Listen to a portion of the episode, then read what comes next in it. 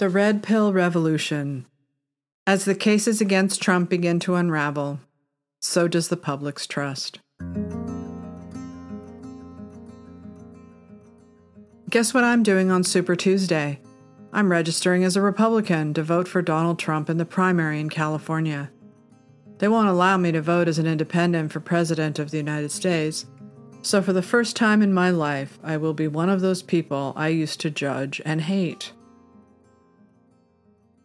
I also plan to vote red straight down the line. Oh, I realize this is like spitting in the Pacific Ocean in my state. Still, if other residents in California are starting to see what anyone driving through Los Angeles or San Francisco can see, there's a small chance the dark blue state might start to purple. For podcast listeners, a tweet by Peachy Keenan showing voter trends for U.S. Senate primary with Steve Garvey, the Republican, pulling ahead of Adam Schiff and Katie Porter. I know I'm not the only American sick of the whining, the caterwauling, the temper tantrums, because the ruling class isn't getting what they want. Wow, the Supreme Court agreed to hear the case on presidential immunity. Wow, Trump said something in one of his speeches. Wow, the New York Times wrote a negative column on Joe Biden. So we begin with Keith Olbermann, who we're, we're adding to our repertoire, justifiably Yes. so. Take a mm-hmm. watch. Oh no. The conservatives on the Supreme Court are Trump's whores. Chief Justice Roberts is a Trump whore and he can burn in hell. And Justice Alito is a Trump whore and he can burn in hell. And Justice Gorsuch is a self contradicting Trump whore and he can burn in hell. And Justice Kavanaugh is a drunken abuser Trump whore and he can burn Oh, in wow. hell. And Justice Barrett is a handmaid Trump whore and she can burn in oh. hell. They are corrupt. Wow. They have corrupted the Supreme Court. We will have to remove them from the Supreme Court or create a replacement for the Supreme Court. Yes. Oh, Oh, classic. That's excellent. good. It's a good plan. Yeah, I think They're that's ho- awesome. that's when the whores That's- come in. He's mental. The only thing they haven't done is prove to the American people that they're the better option than the guy who promises to close the border, clean up the streets, crack down on crime, and get our economy back on track in a way Americans can feel. Not just because Paul Krugman delivers yet another sanctimonious op ed of Biden talking points. There are plenty of candidates for the most flattering magic mirror propagandist for the Biden administration Rachel Maddow, Stephen Colbert, Pod Save America, Lawrence O'Donnell.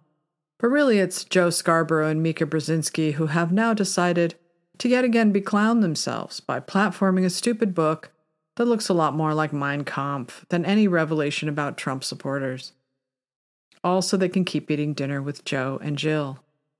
White rural rage. How dare they ask the government to care about them?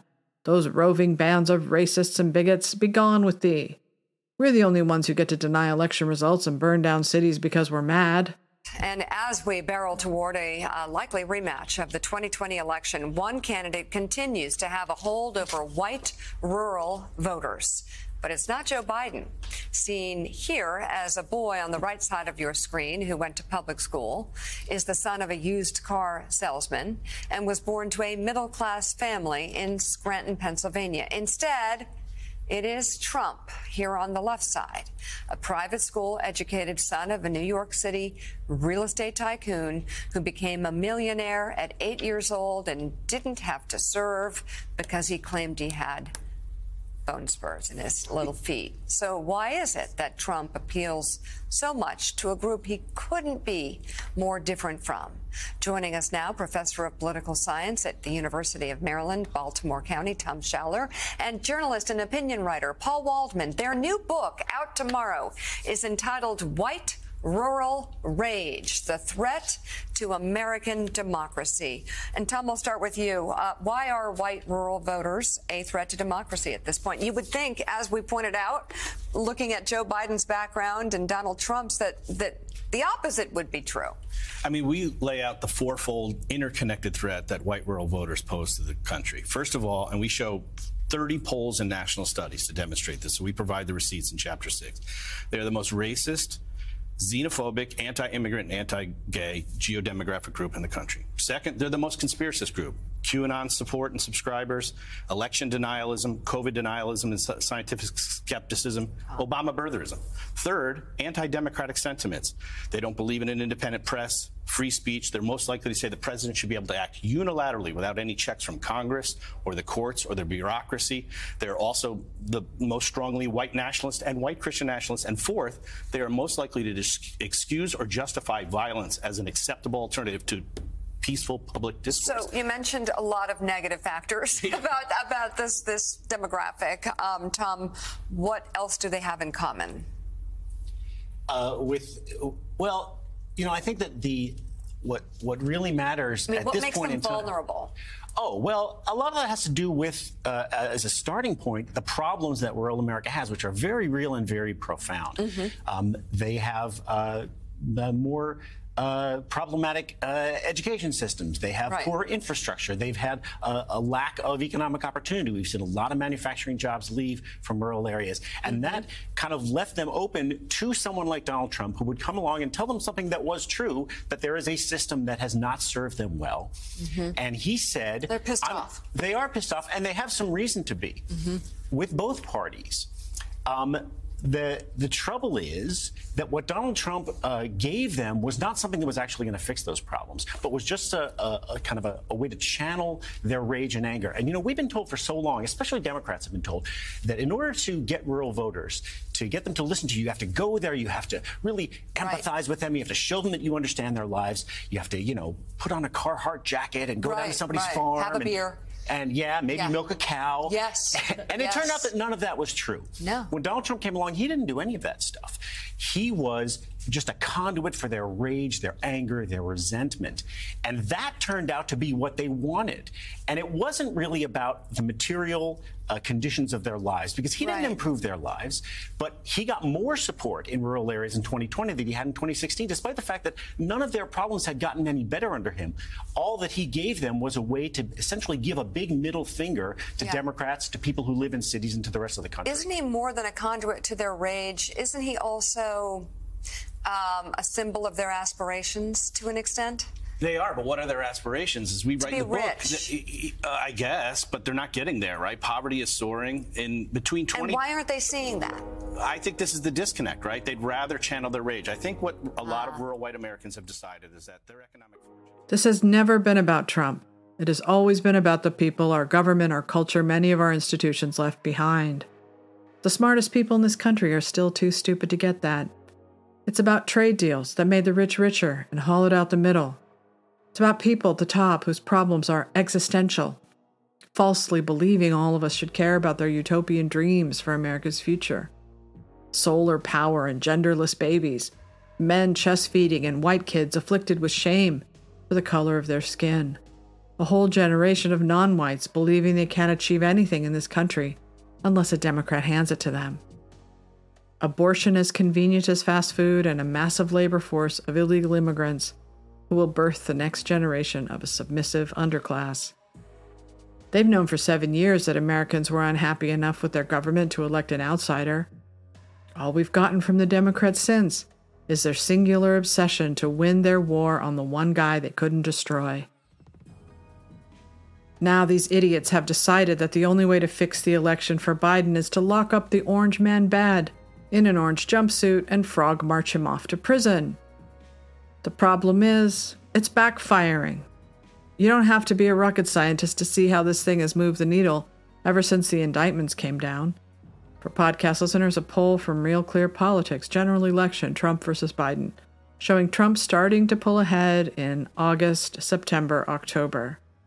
Biden was tracking mostly ahead of Trump until around March, when Biden's approvals tanked and by April, Trump pulled ahead.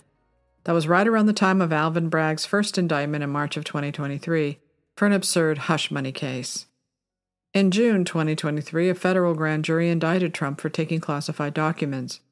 That did seem to move the needle a bit, and Trump was down again.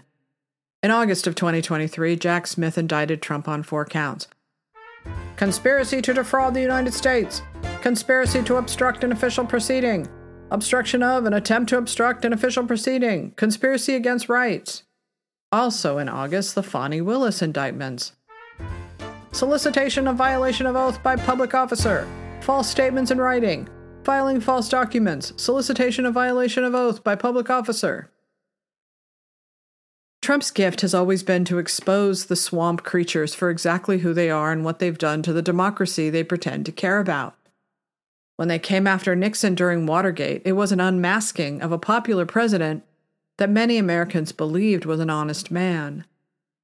But they can't play that card now. For podcast listeners, a poll of the Nixon presidency.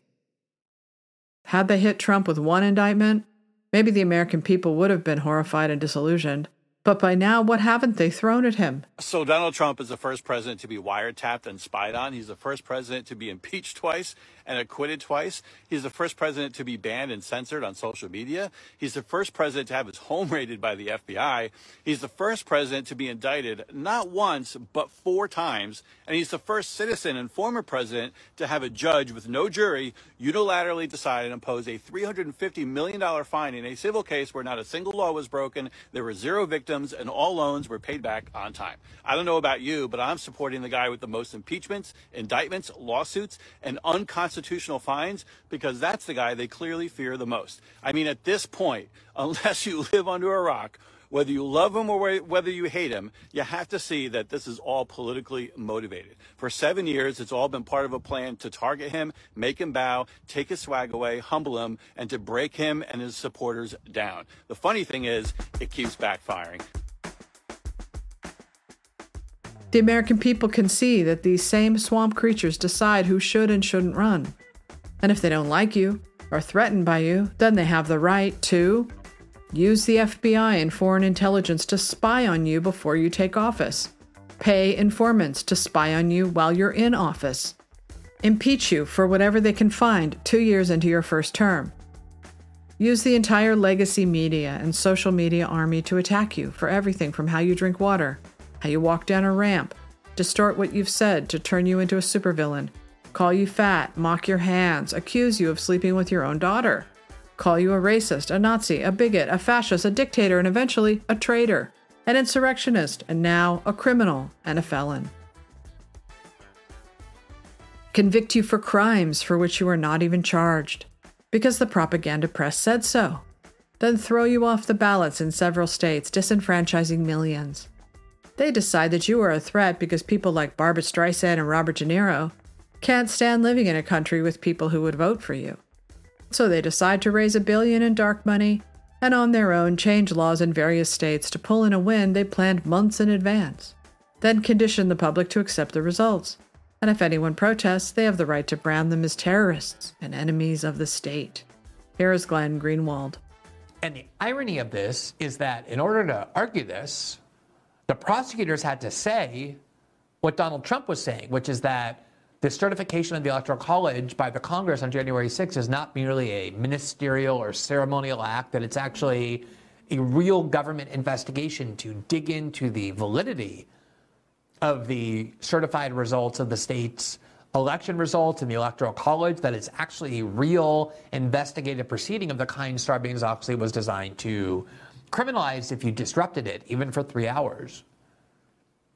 And it was a preposterous theory because the entire point of those who want to turn January 6th into an insurrection was that there is nothing to decide on January 6th. It's just a ceremonial uh, ritual, and that the Congress has no discretion. And it was, of course, Trump's argument to Mike Pence no, Congress does have discretion, which is why, as vice president, you have the power to reject the, the, the, certified rulings if you believe there was fraud there. So they actually had to adopt Trump's view of January 6th, that this was no symbolic act or ritual or ceremony that was just empty, but it was actually a discretionary government investigation into the Electoral College. And that and that alone is how they accused January 6 defendants who didn't use violence of being felons by saying they disrupted for three whole hours a government investigation of the kind Sarbanes Oxley was designed to turn into felonies. Now, here's what the court ruling said today, and you can hear by the, the tone of the Washington Post how clear of a victory, how major of a victory it is, not only for January 6 defendants, but also for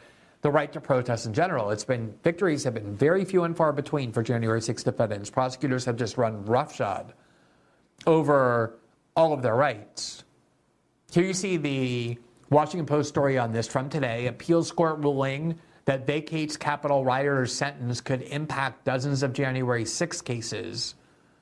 While a panel of the U.S. Court of Appeals for the D.C. Circuit upheld Larry Brock's conviction, the court said a judge wrongly applied an enhancement that lengthened the recommended prison sentence range under federal guidelines. The enhancement, on the ground that Brock's conduct resulted in, quote, substantial interference with the administration of justice, has been applied in more than 100 other January 6 defendants' cases, said Patricia Hartman, a spokesperson for the Washington U.S. Attorney's Office. If the ruling stands, those defendants who have not already completed their prison term may push for new sentences. The obstruction felony charge is already at the center of another case the U.S. Supreme Court will hear arguments on next month that could upend hundreds of Capitol riot cases. The justices agreed to hear the appeal fired by lawyers for another rioter charged with obstruction of an official proceeding, one of the most widely used charges brought in the January 6 attack. Brock's attorney had said in court papers that the misapplied enhancement likely increased his client's sentence by about nine months. Prosecutors had recommended a sentence of five years in prison. If this were a Hollywood movie or reality TV show, people like me would not have gone from seeing Trump as the greatest threat ever to walk the face of the earth to the scrappy underdog taking on the empire. The Democrats stupidly have cast themselves as the rebels, but with their indictments against Trump, they must now take on the role of Governor Tarkin, who was once told in no uncertain terms by Princess Leia The more you tighten your grip, Tarkin, the more star systems will slip through your fingers. Everyone loves a good story, but Americans especially love a hero's journey, Joseph Campbell style. And right about now, anyone who doesn't watch MSNBC or reads the New York Times is rooting for the underdog. What do Harry Potter, Katniss Everdeen, and Frodo all have in common with the heroes of ancient myths? What if I told you they are all variants of the same hero? Do you believe that? Joseph Campbell did. He studied myths from all over the world and published a book called The Hero with a Thousand Faces, retelling dozens of stories and explaining how each represents the monomyth or hero's journey. So, what is the hero's journey? Think of it as a cycle. The journey begins and ends in the hero's ordinary world, but the quest passes through an unfamiliar, special world. Along the way, there are some key events. Think about your favorite book or movie. Does it follow this pattern? Status quo, that's where we start. 1 o'clock. Call to adventure. The hero receives a mysterious message, an invitation, a challenge. 2 o'clock. Assistance. The hero needs some help, probably from someone older, wiser. 3 o'clock. Departure. The hero crosses the threshold from his normal, safe home and enters the special world and adventure. We're not in Kansas anymore. 4 o'clock. Trials. Being a hero is hard work. Our hero solves a riddle, slays a monster, escapes from a trap. 5 o'clock. Approach. It's time to face the biggest ordeal, the hero's worst fear. 6 o'clock. Crisis. This is the hero's darkest hour. He faces death and possibly even dies, only to be reborn. 7 o'clock. Treasure. As a result, the hero claims some treasure, special recognition, or power. 8 o'clock. Result. This can vary between stories. Do the monsters bow down before the hero, or do they chase him as he flees from the special world? 9 o'clock. Return. After all that adventure, the hero returns to his ordinary world. 10 o'clock. New life. This quest has changed the hero. He has outgrown his old life. 11 o'clock. Resolution. All the tangled plot lines get straightened out. 12 o'clock. Status quo, but upgraded to a new level. Nothing is quite the same once you're a hero. Any other person would have given up by now. And that's what makes Trump the hero of this story, and why a growing number of Americans are rooting for him. They're rooting for the cases against him to fall apart. They want their hero to prevail. Here's Megyn Kelly. This is why lovers of America should be rooting for Trump in all four of these cases. Yeah. That's why you should be rooting for Trump. You, uh, you know, you tried. I know they're not going to, but that, but the, the country's on the line, what we stand for, who we are, how we operate, the future. Are we a banana republic or not? All that stuff is on the line in these cases, no matter whether you love him or hate him. The zone of interest. In the past three years, I've thought a lot about how easy it is to slip into the mindset that leads to concentration camps, gulags, segregation, and ultimately mass executions. When one group with all of the power gets tired of those who aren't like them, they find ways to justify getting rid of them. And the people go along with it because they like things better without them, too. They just don't want to get their hands dirty. It's like one of the films nominated for Best Picture, Jonathan Glazer's masterful The Zone of Interest. It depicts a Nazi family going about their daily lives during the horrors of Auschwitz. They're raising kids, gardening, and swimming in the river. They're making plans for the future, attending parties, worrying about getting a promotion. We never see the camps, we only hear them as the horrors hum in the distance. We see glimpses of the people they are trying to exterminate. Hello, my name is Jonathan Glazer, and I'm the writer and director of The Zone of Interest. So we open the sequence on a prisoner gardener, one of whose duties is to clean Rudolf Höss, the commandant's boots. So everything you're going to see in this scene was shot simultaneously with 10 cameras. We're watching Hedwig Höss here with her friends, having a, it's a typical weekday morning in the Höss house. The camera just shot those women in the kitchen, uh, is running simultaneously. The camera camera's in here shooting this girl, uh, and she is a character called Aniela, who was real and uh, lived and worked in the Höss house as a domestic servant, like so many of the local Polish girls worked in SS houses for them and their families. I'm following her in this sequence rather than the main characters because it's really one of the only times in the film where we can see and connect and spend time with um, essentially uh, a victim of these atrocities. She's not a Jewish girl, she's a local Polish girl.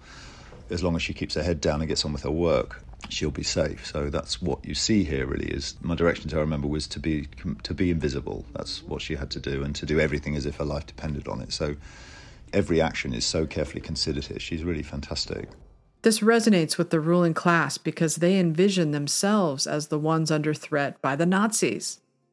And when my friends talked about the banality of evil in this movie, I knew there was no way they would ever see themselves in that film. But the truth is, they're going along with everything our government, our media, and so many Democrats have done to Trump and his supporters for seven years. A terrifying night of violence as Donald Trump supporters were attacked by an angry mob waiting for them outside a Trump rally. It happened in San Jose. As the crowd headed home, they were set upon. One young woman tried to take them on, proudly showing off her Trump shirt. She's egging them on. She's egging them on. Then it turns scary. She's hit in the face with watermelon and raw eggs. Oh my God! She finds herself all alone and cornered. The crowd screaming obscenities, and no one came to her aid, not even the cops. Someone get her in! Finally, she gets back inside and finds sanctuary. I was so scared watching this video, afraid for what was going to happen next to this young lady. And why were the police officers holding the doors and not grabbing her and pulling her inside? Headlines this morning say people leaving the rally were hunted and chased down like prey. Watch as this young man runs for his life. He's caught and knocked down. Look at the fear in his face as he attempts to flee. Another fistfight's about to break out right now. A Trump supporter is getting pummeled right now. This guy's Build the Wall t shirt was ripped off his back. Then he's knocked and punched by six men. Run! Get the hell out of here! That's a reporter you hear telling him to flee. Seven more people just come in and start punching me. Carl, look pretty bad. The mob even followed the Trump supporters to their cars. Inside a parking garage, the assaults continued.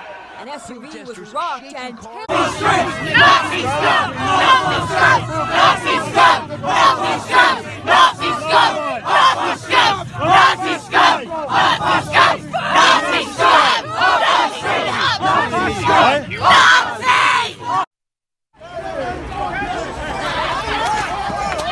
It was a blatant cheap shot in Laguna Beach Sunday night. Video catches a man walk up behind Trump supporter R.C. Maxwell, then take a swing at him. If the optics were completely different and I was a Black Lives Matter supporter and I was attacked on the Trump side of a protest, I would be spotlight on CNN right now. Wise says his cuts and bruises came shortly after another Trump supporter was pushed to the ground and kicked in the head. Trump supporters were beaten, spit on, egged, threatened, murdered, and screamed at. Just as any other group in history, from victims of school bullies to victims of war crimes, were. And somehow the morally superior just looked the other way. They wanted them gone too. They just didn't want to get their hands dirty. Fear leads to dehumanization, which ultimately leads to throwing people away like human garbage. Here is a juxtaposition to show the two realities in the two Americas. For podcast listeners, a tweet from Brandon Straka. February 25th marked the two year anniversary of Matthew Perna's suicide. I'll never forget hearing about Matt's passing. I was on house arrest at the time and although more than a year had passed since January 6th, I had not met any other J6 defendants. Juxtaposed against a tweet from Jacob Thornberry. Guys, he's not in director jail if a studio won't give him a hundred million. He can make a great film with a smaller budget. He will be fine if he wants to be. And a tweet from Discussing Film. Damien Chazelle says he's working on his next script, but is unsure it'll get made after Babylon. I won't get a budget of Babylon size anytime soon, but at least not on the next one. And here is Brandon Straka's full tweet. February 25th marked the two year anniversary of Matthew Perna's suicide. I'll never forget hearing about Matt's passing. I was on house arrest at the time, and although more than a year had passed since January 6th, I had not met any other J6 defendants. Up until then, I had no frame of reference besides my experience to understand what the government was doing to people. Matt's death and the obituary that came with it were like a shockwave. They validated the experience I had, and I would later find out after meeting other J6 defendants that hundreds of people had. His obituary was brutally and unapologetically honest. Quote, his community, which he loved, his country, and the justice system killed his spirit. The constant delays in hearings, the postponements dragged out for over a year. Because of this, Matt's heart broke and his spirit died.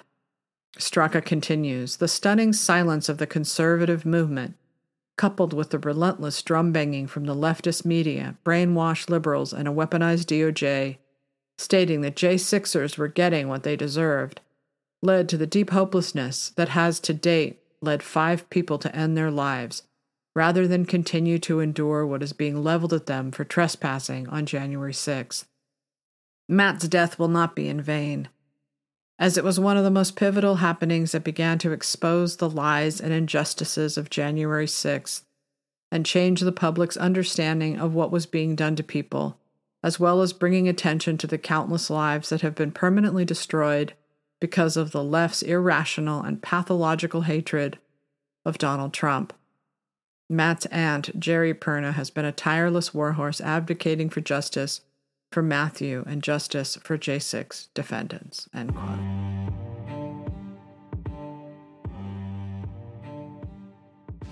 Was it cancel culture or social conditioning? What we all thought was a passing phase of a freaked out utopian society, shocked by Trump's win in 2024, turned out to be a dress rehearsal for their coup against democracy and our republic. There was a reason politicians said nothing, even Obama, who famously criticized cancel culture once upon a time. Why didn't they? It was too useful for them. Imagine a system of justice that eliminated due process and the presumption of innocence and instead relied on trial by mob. Think of all the undesirables they could just get rid of. Podcast listeners, a tweet from Alexandria Ocasio Cortez quote, people who are actually canceled don't get their thoughts published and amplified in major outlets. This has been a public service announcement. The term cancel culture comes from entitlement, as though the person complaining has the right to a large captive audience, and one is a victim if people choose to tune them out. odds are you're not actually canceled, you're just being challenged, held accountable, or unliked. End quote. The now defunct blue checks on Twitter, thank you, Elon, set the rules that everyone was required to follow, or else. Kavanaugh was a rapist, and if you said otherwise, you were a rapist apologist. J.K. Rowling was a hateful bigot, and if you said otherwise, you were a bigot too. On and on it went as hundreds were fired, publicly humiliated, and convicted in the court of public opinion. So when they dropped Parler from Amazon's server, and they kicked Trump off of Twitter, Facebook, and YouTube, and they banned speech about COVID, the election, the vaccine, gender affirming care, everyone numbly went along with it. If they didn't, you're next. So many foolishly believed that Biden's election would mean it would stop. Oh, how wrong they were. It just became official government policy. We can now draw a clear, bright line from cancel culture to the violent uprisings in the summer of 2020 to a fully weaponized justice system, orchestrated by people at the top who seem to think it is their right to do this. And why wouldn't they? Look at everything they've gotten away with so far. They believe they are doing what the fanatics who drove cancel culture were doing purging their protected spaces of bad people. Our government just needed to convince the public that Trump and his supporters were racists and bigots, driven by rural white rage. And the public would go along with it, just as they did with cancel culture. The truth is, all of us should have stood up and stopped it when it was the size of the baby alien that bursts out of John Hurt's stomach scurries off into the darkness only to emerge as a monster that bleeds acid for blood and can't be killed.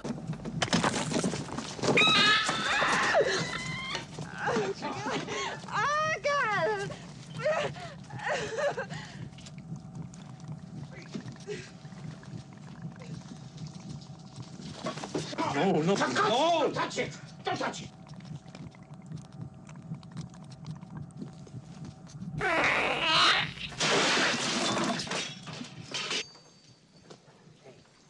Come on, Dundee. Come on, baby. That's a kitty. That's a kitty. Come on, baby.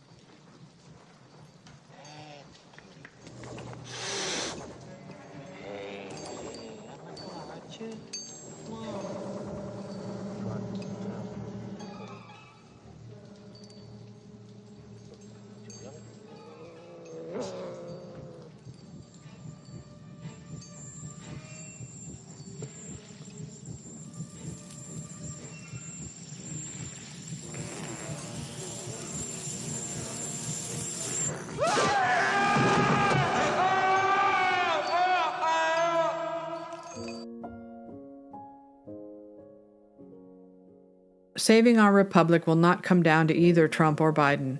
It will come down to a few good journalists and a handful of honest judges who will do the hard job of pushing back against this totalitarian regime and freeing all Americans up to vote for the person who best represents their interests. Even the aliens met their match with Ripley. Hicks. Tell them to fall back. Tell them to fall back. Cut off! Do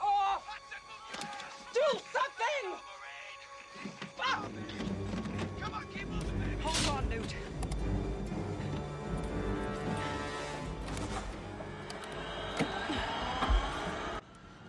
Ripley, what the hell are you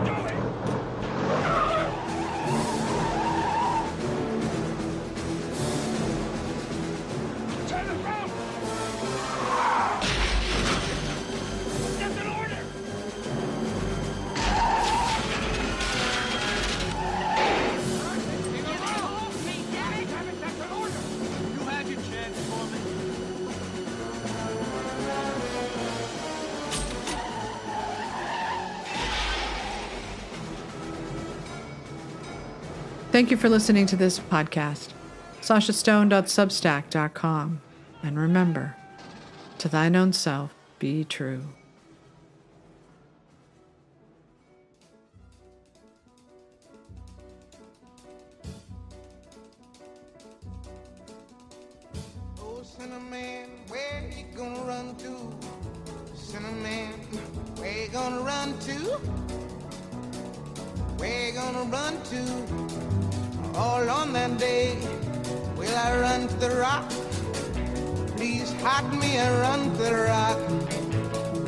Hide me run the rock. Please hide me, Lord, all on that day. But the rock cried out, I can't hide you, the rock cried out. I can't hide you, the rock cried out. I ain't gonna hide you down all on that day. I said, Rock, what's the matter with you, Rock? Lord, Lord, all on that day. So I ran to the river. It was bleeding run to the sea. It was bleeding to to the sea. It was bleeding all on that day. So I ran to the Lord. Please hide me, Lord.